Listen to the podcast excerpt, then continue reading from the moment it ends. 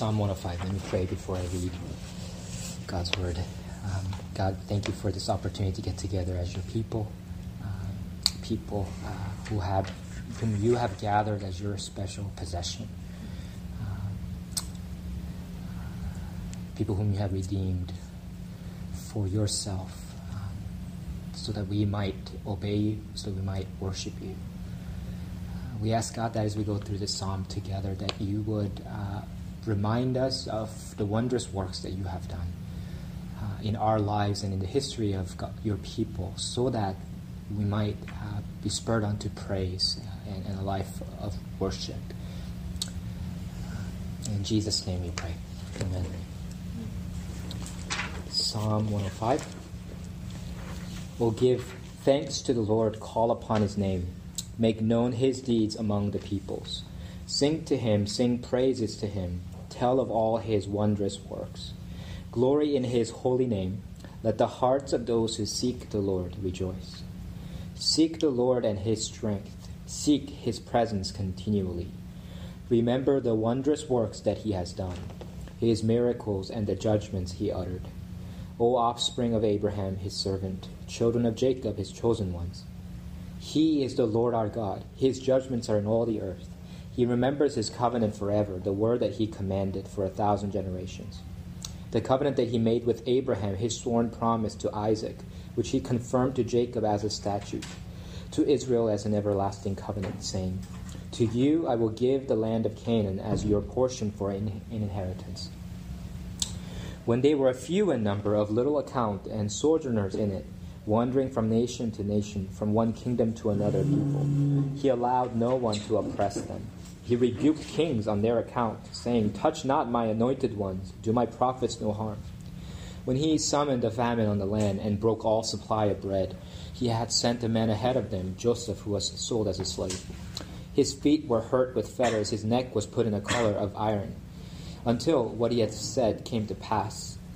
The word of the Lord tested him the king sent and released him. The ruler of the people set him free. He made him lord of his house and ruler of all his possessions, to bind his princes at his pleasure, and to teach his elders wisdom. Then Israel came to Egypt. Jacob sojourned in the land of Ham, and the Lord made his people very fruitful and made them stronger than their foes. He turned their hearts to hate his people, to deal craftily with his servants he sent Moses, his servant, and Aaron, whom he had chosen. They performed his signs among them and miracles in the land of Ham. He sent darkness and made the land dark. They did not rebel against his words. He turned their waters into blood and caused their fish to die. Their land swarmed with frogs, even in the chambers of their kings. He spoke, and there came swarms of flies and gnats through their country. He gave them hail for rain and fiery lightning bolts through their land. He struck down their vines and fig trees and shattered the trees of their country. He spoke, and the locusts came, young locusts without number, which devoured all the vegetation in their land and ate up the fruit of their ground. He struck down all the firstborn in their land, the firstfruits of all their strength. Then he brought out Israel with silver and gold, and there was none among his tribes who stumbled Egypt was glad when they departed, for dread of them had fallen upon it. He spread a cloud for a covering, and fire to give light to night. They asked, and he brought quail, and he gave them bread from heaven in abundance. He opened the rock, and water gushed out. It flowed through the desert like a river. For he remembered his holy promise in Abraham his servant. So he brought his people out with joy, his chosen ones with singing and he gave them the lands of the nations, and they took possession of the fruit of the people's toil, that they might keep his statutes and observe his laws. Praise the Lord. I don't know if you guys have ever um, heard someone tell a story in a very halting and, and fragmented way.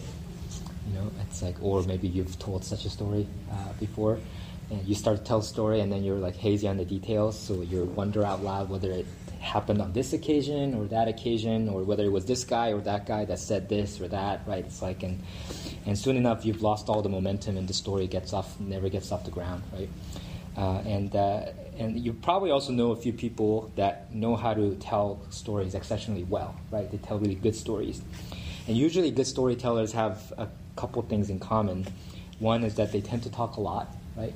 And two is that they tend to repeat themselves a lot. They tell the same stories in different contexts often.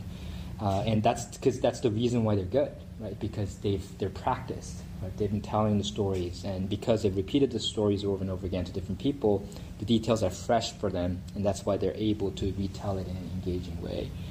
Um, so, in order to retell a story well, you need first to recall it well, right? Uh, and Psalm 105 uh, is really teaching us to recall the wondrous works of God so that we can retell it to others. Uh, it's telling us to rehearse the wondrous works of God so that we can uh, retell it to other people. So the first part, 1 to 11, verses 1 to 11, is about retelling God's wondrous works, the command to retell God's wondrous works. And then verses 12 to 45 is the command to recall God's wondrous works, what He's done in the past. And um, you can see in verses 1 to 5 a series of commands give thanks, call upon God's name, make known his deeds, sing, sing praises, tell of all his wondrous works, glory in his holy name, rejoice, seek the Lord, seek his presence, and remember. Right? So these are the commands to retell God's wondrous works to those around us. Uh, and then that hinge command, remember, uh, connected to the rest.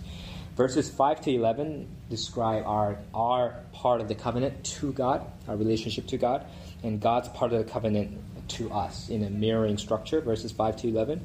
So, verse 5a tells us to remember the wondrous works that God has done.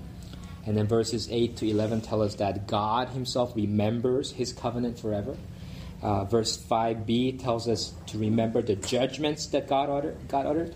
Verse 7b tells us that God's judgments are in all the earth. And then verse 6 tells us who we are in this covenant relationship the offspring of Abraham, God's servant children of Jacob, God's chosen ones. And then verse 7a tells us who God is. He's the Lord. That's the proper name for God, Yahweh. He's the Lord our God. So there's this mutuality in our relationship with God. Uh, God is our Lord. We are His servants. God remembers His covenant with us, and we are to remember uh, to how He's kept His covenant and praise and worship Him. Um, and verse 11 closes this section, first section of the psalm, by telling us, reminding us of God's promise to you I will give the land of Canaan as your portion for an inheritance. And the rest of the psalm is really about recalling those wondrous works that God did in giving his people the land of Canaan as their inheritance. Um, there are three major geographic movements in that next section, verses 12 to 45. So 12 to 22 recall God's wondrous works from the wilderness to Egypt and then 23 to 36 about God's wondrous works from Egypt back out to the wilderness. And then verses 37 to 45 is about from the wilderness to the promised land. Um, and because this redemptive outline of the old covenant people of God is it, it's a shadow of the redemptive realities of our of that we've experienced through Christ. Uh, it's the shadow of the new covenant people, and uh, there is an application for all of us as well as we're reading this psalm, even though it's about something that happened in the past to Israel. Um, twice in this psalm, for example, God's people are described as sojourners. Look at verse 12 and verse 23. Uh, so sojourners in the wilderness and sojourners in Egypt. Uh, and 1 Peter chapter 2:11 describes us Christians uh, this way: Beloved, I urge I urge you as sojourners and exiles to abstain from the passions of the flesh which wage war against your soul. So Israel's sojourning in the wilderness and in Egypt foreshadows our sojourning in the world. And Israel's possession of the promised land foreshadows our eventual full possession of the kingdom of God and the new heavens and the new earth. So we could relate all of these things to our circumstances as well. So so let's first look at the faithfulness of God to his people from the wilderness to Egypt in verses 12 to 22. Verses 12 to 15 say this says, When they were few in number, of little account, and sojourners in it, wandering from nation to nation, from one kingdom to another people, he allowed no one to oppress them. He rebuked kings on their account, saying, Touch not my anointed ones, do my prophets no harm. I think because we've re- rehearsed or heard this story so many times of God's of the Exodus and God's redemption of His people, that it's we sometimes forget how far fetched it really is. You know that how unlikely it was for this to actually happen to them. You know, I mean, it began with God promising Abraham, right, a people, a nation, and, and a place for them to dwell in with the presence of God. A people, a place, and the presence of God with them. The only thing that he really had going for him was the presence of God because he didn't even have a single child to his name at the time God gave him the promise, right? And he didn't have any parcel of land that he could call his own. Uh, and so he was a sojourner, a wanderer in foreign nations with no, no place to call his own, and yet God protected him and his family, and he even rebuked kings on their account, he says.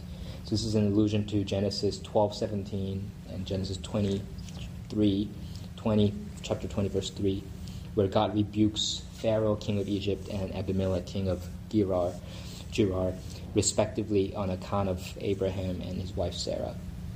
So it's just it's kind of crazy to think about, right?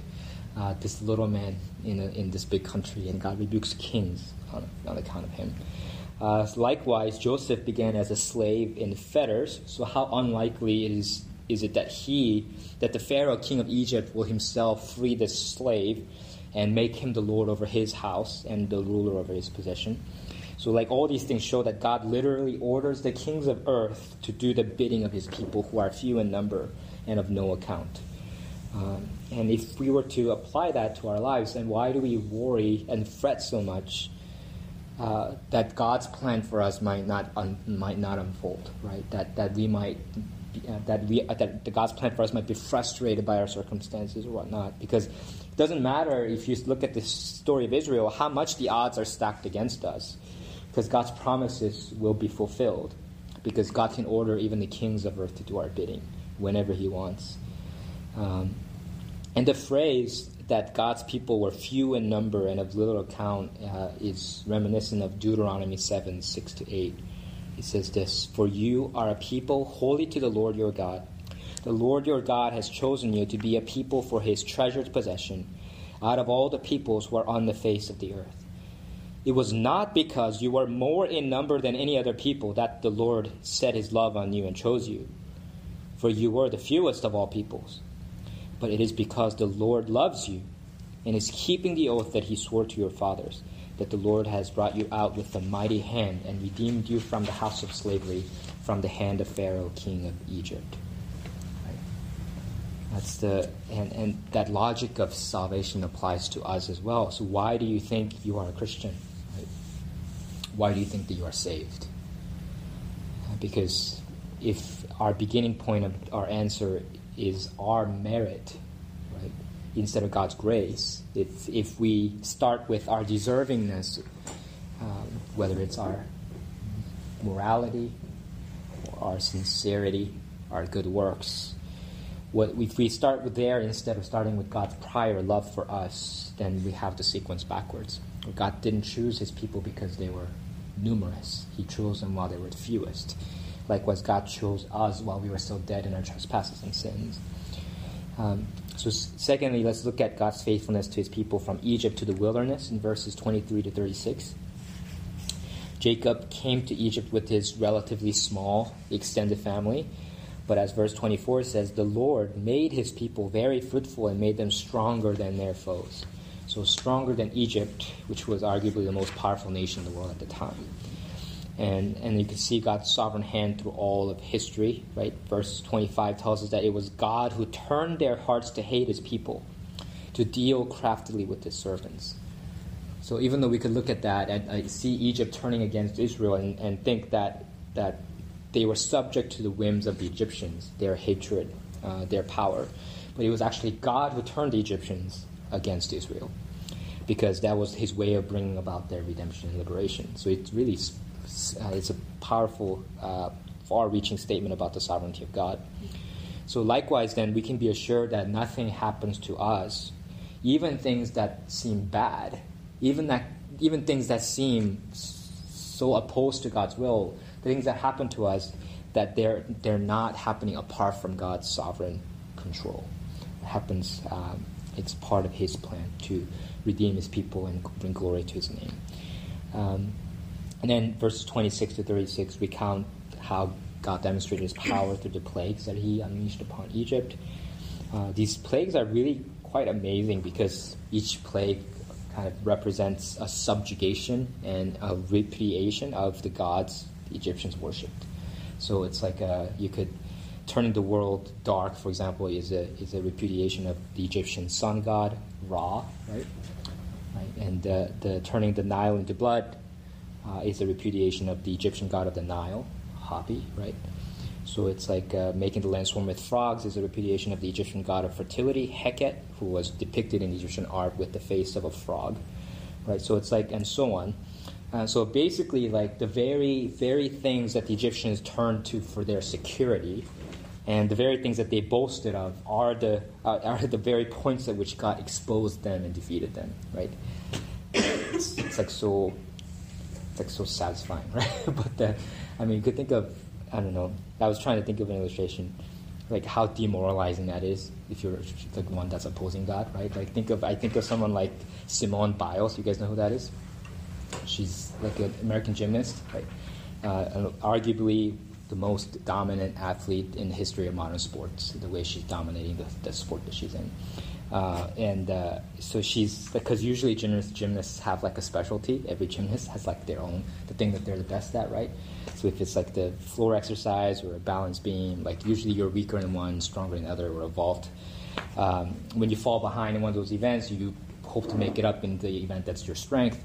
But then when you p- compete against Simone Biles, it's completely demoralizing because you're weak on one and then you think you'll make it up, but then you actually lose more ground and lose by a significant margin because she's just that much better than you at everything that you're good at, right? It's like that's like what it's like kind of like what happens, like except in a far more drastic and dramatic way, right? That God takes all these things that the Egyptians boasted about and found their strength in, and then and then shows them you just got nothing on me, right? And uh, and that's how powerful God is. Um, and, and if that's what the Lord does for His people, like if it, then then of course for us, even though we might feel weak in the presence of the Egyptians, we might feel weak in the in our battle against the world of flesh and the devil, right? That that kept us imprisoned formerly. Uh, they're no match for the Lord God who redeems His people from their slavery, uh, and uh, uh that's the God and, and, Christ, as Ephesians uh, 2 talks about, defeats each of those things the world, flesh, and the devil. Uh, he uh, unites us with Him so that we have His resurrection power and life in us. Um, even after the Exodus, the odds of Israel surviving in the wilderness and capturing the land of Canaan are long, right? I mean, they're just they just left their homes uh, and now they're in the wilderness, the desert. And uh, as verses 37 to 45 tells us, how, however, God leads them safely through the wilderness and into the promised land. It says that He gave them bread from heaven and water from the rock, gave them the land of the nations. And this journey uh, of Israel from the wilderness to the promised land foreshadows our journey from our present exile to the kingdom of God, to, to dwelling place with God. And that's why in John 6, 32, 35, Jesus says, Truly, truly, I say to you, it was not Moses who gave you the bread from heaven, but my Father gives you the true bread from heaven. For the bread of God is he who comes down from heaven and gives life to the world. I am the bread of life. Whoever comes to me shall not hunger, and whoever believes in me shall never thirst. So Jesus is explicitly taking this account of the wilderness of God providing for his people and saying, I am that provision to you from God so to sustain you in this wilderness and to bring you into the promised land. Similarly, that's why in 1 Corinthians 10 3 4, Paul writes that in the wilderness, all of God's people ate the same spiritual food and all drank the same spiritual drink, for they drank from the spiritual rock that followed them, and the rock was Christ. Right? So this is not kind of an inappropriate allegorization of the passage. Israelites did literally drink from water coming from a rock, a literal rock. Uh, but since the Old Testament frequently uses the image of rock to describe God, God is our rock, Paul's making a theological connection that ultimately God is the rock who provided water for his people. And that in this new covenant era, that Christ is the rock from which living water flows, as John 4 talks about. So it's through the broken body and poured out blood of Jesus Christ, through his death on the cross for our sins, that we receive forgiveness and new life, so that we can enter into the kingdom of God. And that brings us to the end of the psalm, which gives us the purpose of this salvation. Why does God redeem a people for himself? Verse 45 says, That they might keep his statutes and observe his laws. Praise the Lord. Isn't that interesting, right? God doesn't save them because they kept his laws. He saves them so that they will keep his laws. And that logic is the same for us, for Christians. Ephesians 2 8, 10, 2 8 to 10 says, For by grace you have been saved through faith, and this is not your own doing, it is the gift of God, not a result of works, so that no one may boast. But we are his workmanship, created in Christ Jesus for good works, which God prepared beforehand that we should walk in them right? just as Israel was delivered and brought into the promised land so that they might keep God's statutes and observe his laws. The church is delivered from its slavery to sin and brought into the kingdom of God so that, not because of the good works, but so that we might do good works. Um, and so this is this recalling the wondrous works of God. Not only are we able to retell His works to others, we it's what enables us and uh, to persevere uh, in obedience, in faith, and to continue to live in this state of exile until we come